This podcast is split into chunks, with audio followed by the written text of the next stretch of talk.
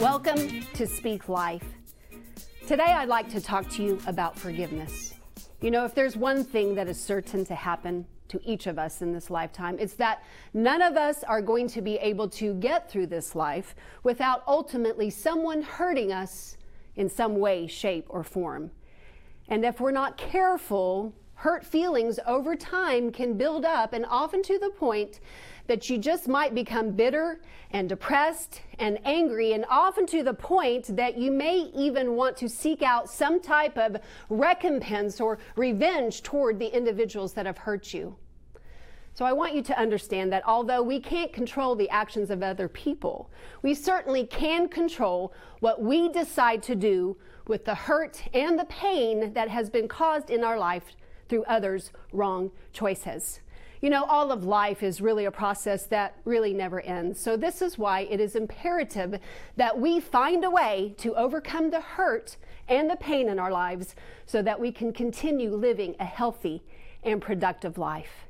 Now, although overcoming hurt is not always easy, it can be done, but it's going to require some patience and a willingness to want to work through these emotional woundings in your life. And the truth is this is that if you don't choose to begin to work through those emotional woundings, more than likely you're going to end up being a very angry and bitter person for the rest of your life. Well, none of us really want to go through life this way. So that's why it's so very important that we begin to work through these emotional woundings in our life. You know, I really strongly believe that the very best way that any of us can overcome hurt is simply by choosing to forgive. Some of you that are watching right now have really, really been hurt in your life, and you still have not yet been able to overcome the pain that has transpired in your life because of the fact that you are choosing to hold on to unforgiveness.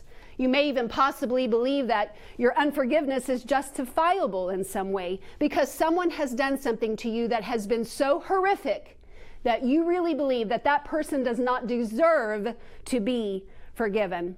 In fact, you are holding on to a grudge so tightly that you are just living for the day that you are able to see that individual that hurt you get what you believe they really deserve.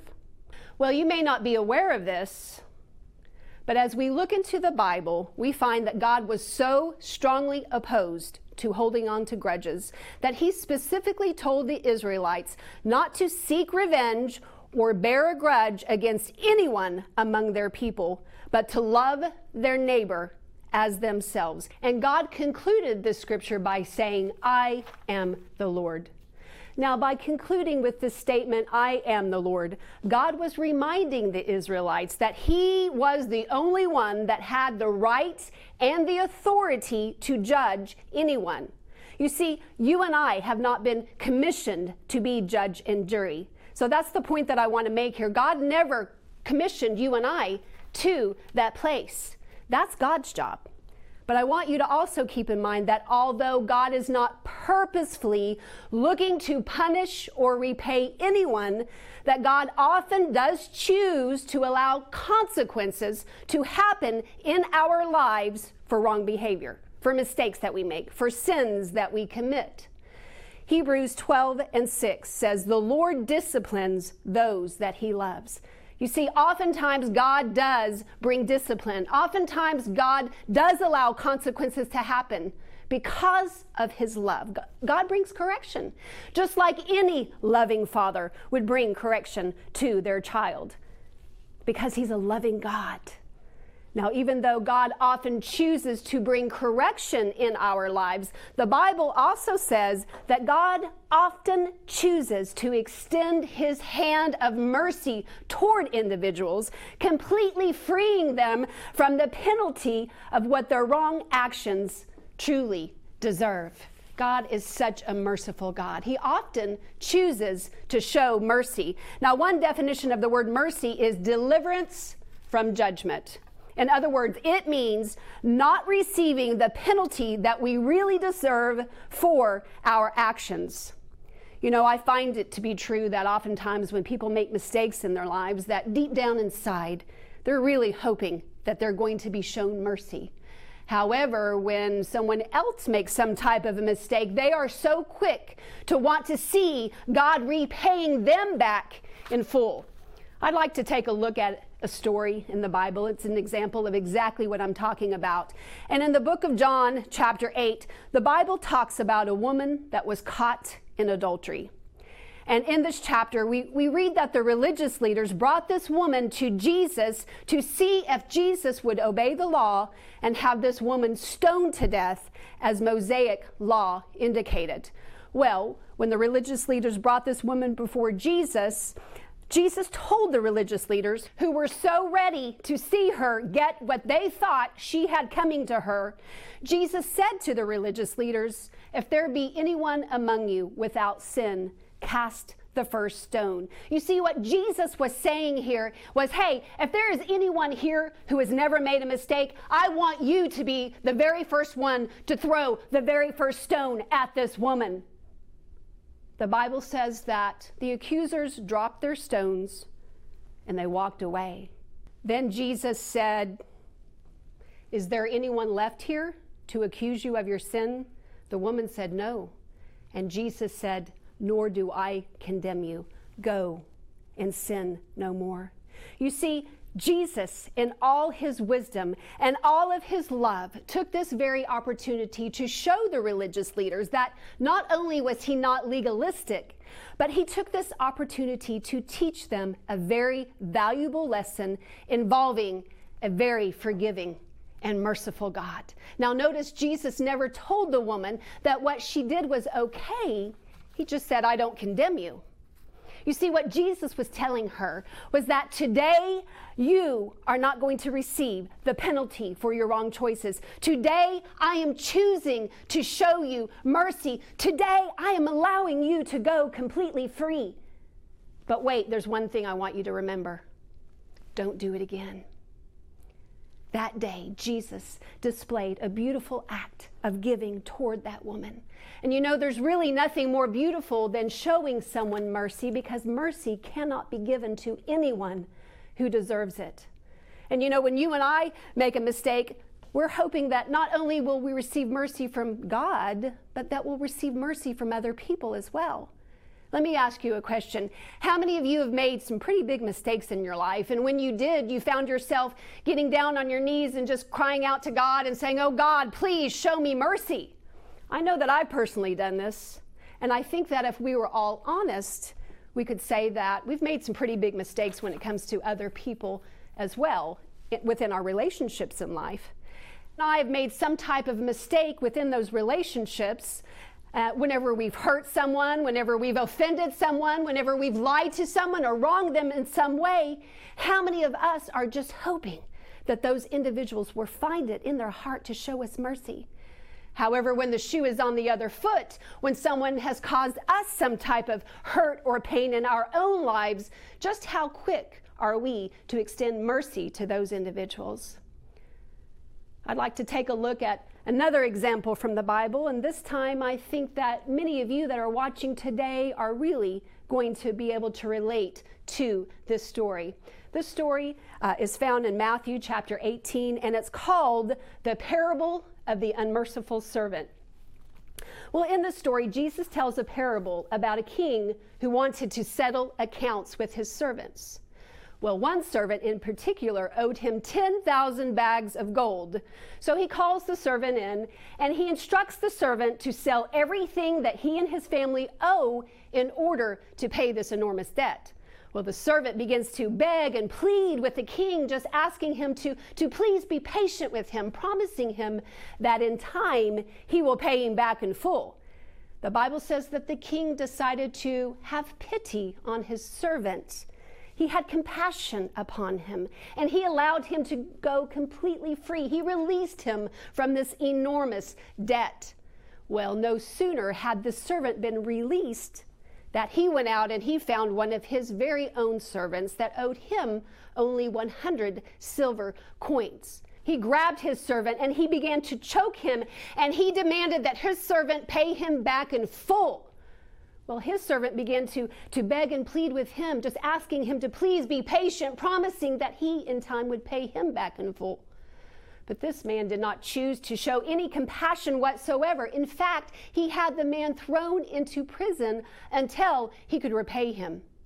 Well, there were some witnesses that had overseen exactly what had just transpired, and they went and they told the king what they had just witnessed. When the king heard about it, he called his servant in and he said to his servant, He said, You wicked servant. He said, I canceled all that debt of yours because you begged me to. Could you have not shown the same mercy upon your servant as I just showed you? Now, because of his servant's wrong actions, the king had this man thrown into jail. He turned him over to the jailers, and the Bible says to be tortured until he was able to repay the debt. Then Jesus concluded this parable by saying, This is how our Heavenly Father will treat each of you unless you forgive your brother or your sister from your heart. Now, how many of you watching today could say that whenever you get in trouble with the IRS, whenever you are caught cheating on your spouse, whenever you have wronged someone in such a way and hurt them so badly that you could never, ever repay them, that you have found yourself pleading and begging God to, to only show you mercy. You have found yourself pleading with that person that you've hurt to only have patience with you. Yet when someone hurts you, you want to grab them and you want to choke them and you want to hold them in a prison of unforgiveness until they can pay you back in full. I want you to understand something very, very critical. You see, the Bible says that the unforgiving servant was handed over to the jailers to be tortured until he could repay the debt. And the Bible says that this is exactly what will happen to you and I unless we forgive from the heart. Now, the jailer in this parable represents our adversary, our enemy, the devil. And when people deliberately choose to hold on to unforgiveness, they will be turned over to the adversary, the jailer, to be tormented. You see, because when you refuse to forgive, what you are doing is you are allowing the enemy to have access into your life. You are opening the door for the jailer to come in and to begin to torment you. And he is gaining access into your life through the area of anger and bitterness and resentment and unforgiveness. And all that any of this is doing is only torturing you. This is why the Bible cautions us in Ephesians 4 and 27, reminding us not to give any place to the devil and not to give the devil any opportunity to work in our lives. But when you purposefully hold on to that unforgiveness, you are allowing the enemy to gain access into your mind and into your soul. And all that it's doing is hurting you. Can't you see now why forgiving is so very, very crucial to your living a healthy life. And it's also an attribute that is consistently taught all throughout the Bible. You see, the Bible tells us in Matthew 6 14 and 15 that if we forgive other people when they sin against you, your heavenly Father will also forgive you. But if you do not forgive others their sins or their mistakes or their wrongdoing, your Father will not forgive you. Well, we all need to receive forgiveness from our Father, but the Bible says that in order to be forgiven, that we must show forgiveness toward those that have hurt us. So the truth is is that forgiveness is really for our own benefit because when we forgive, not only are we closing the door to the adversary, but we are ridding ourselves of all toxicity that is only causing destruction within our lives. So I'm hoping right now that you're understanding just how important that forgiveness is. I hope that you're understanding that forgiveness is beneficial to your emotional and your spiritual well being. Well, I want to remind you that God has a good plan for your life. God has an amazing plan for your life, and part of that good plan involves your forgiving others. You see, God's plan for your life is for you to enjoy peace and joy and unity within your relationships. But the enemy's plan is to create some type of strife. He always wants to create division and disharmony and disunity within our relationships. So, this is the very reason why he works so very hard to create strife and to create division within our friendships, within the workplace, and within our homes. But thanks be unto God, who always causes us to triumph, because God, in all of his infinite wisdom, created a strategy in order for you and I to be able to overcome the tactics and the schemes of the enemy. And this very strategy is found in Romans 12 and 21. And it says, Don't be overcome by evil, but overcome evil with good. You see, you and I don't have to be overcome with anger and rage and unforgiveness. We don't have to be overcome by this because as Christians, the Bible says that we are overcomers. And the Bible says that not only are we overcomers, but that we are more than conquerors through Christ Jesus. So that means that you and I can overcome all the hurts and all the pain and all of the woundings that have transpired in our lives simply by choosing to do good, simply by choosing to forgive. You see, we can overcome evil by doing good. Now, if you'll notice, the word forgive contains the word give. Because when we choose to forgive, not only are we giving ourselves a gift, but we are also giving our offender a gift by releasing them from our need of seeing them pay us back in full. And when we release people, we are acknowledging the fact that God is the only one that has the right and the authority to bring about any resolution that He decides to bring about in that individual's life, including displaying complete and total mercy toward them. God is the only one that can judge the outcome. Maybe you're watching right now and, and you're understanding just how very important that forgiveness is. And maybe you would like to make the decision to forgive, but you're not quite sure how to get started. Well, I want to encourage you by telling you that you've already taken the first step, you see, because forgiveness always begins with making a choice.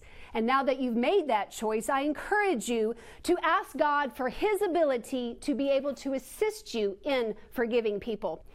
You see, the Bible says that God gives grace to the humble, and that word grace means God's ability working through you. So, as you humble yourself before God with a heart that is willing to forgive, God is going to release His grace and His supernatural ability working through you, enabling you to begin the forgiveness process. Philippians 2 and 13 says, For it is God working in you, giving you the power and the desire to do what pleases Him. But I want you to understand that although you have made the decision to forgive, your emotions may not catch up right away. You may not feel like you have forgiven. I can remember many years ago when I first really gained an understanding of just how important that forgiveness was. I couldn't understand why I still had ill feelings toward individuals that had wronged me. But it wasn't until later that I gained a full understanding that forgiveness oftentimes can be a process. And that process always begins when we open our mouths and we say, I forgive. That's how the process begins. You see, because Forgiveness can be like a healing, and dependent upon the magnitude of the wound that's been inflicted, sometimes that healing can happen very quickly, and other times it can take many years in order for you to be able to feel the complete manifestation of healing within your soul. But the process always begins by opening your mouth and saying, I forgive. There was a particular situation that happened in my own life years ago involving my deceased ex husband and another woman.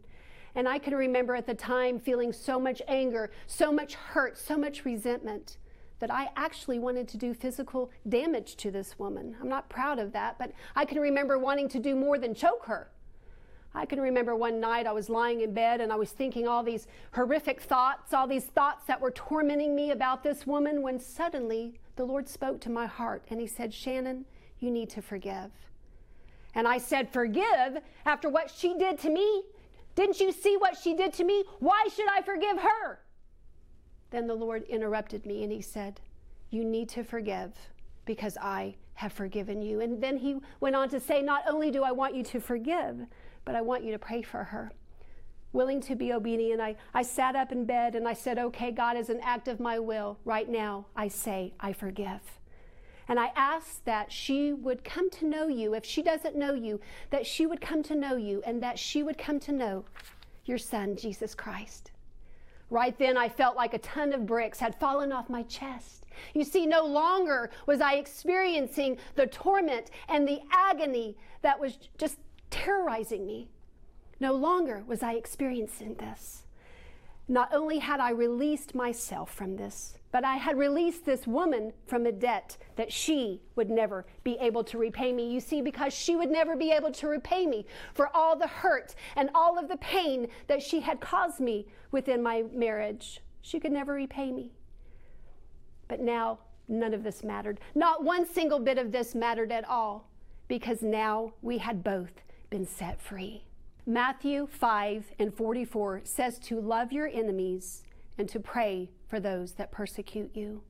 But this type of love can only be possible in your life. This type of love can only operate in your life when you allow God's love to flow through you.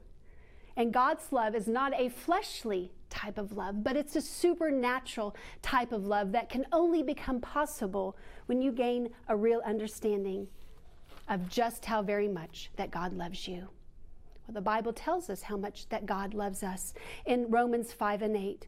The Bible says that God demonstrated his own love for us in that while we were still sinners, Christ died for us. God demonstrated to us. The Bible says that God so loved the world that he sent his one and only Son to die for our sins so that we didn't have to pay the debt of sin. You see, we were completely freed from the penalty of sin because of God's mercy. And while his son Jesus Christ was hanging on that cross, he looked down upon those that had spit on, him. He looked down upon those that had spit on him and mocked him, the very ones that had nailed him to the cross. He looked down on them and he said, God forgive them, for they know not what they do. You see, that day, God demonstrated to the world just how very much He loves us. And His Son Jesus demonstrated just what forgiveness looks like. So, if God and His Son Jesus could give that much to the entire world, surely we can choose to give forgiveness. Maybe you're watching right now and you've never received forgiveness because you've never taken the opportunity to receive Jesus Christ into your heart. If that's you, I want to give you the opportunity to pray with me and to invite Jesus into your life so that you can receive the forgiveness that He died to give you. Won't you pray with me right now? Let's pray together. Jesus, right now, I thank you for the forgiveness that you've given me. I thank you for dying on the cross. And right now, I ask you to come into my life and to be the Lord and Savior of my life. Thank you for what you did. Amen. Well, thank you for watching Speak Life today. I hope that you'll check out my website. It can be found at shannonlittleministries.org. I pray that you have a tremendously blessed day. And remember to always speak life.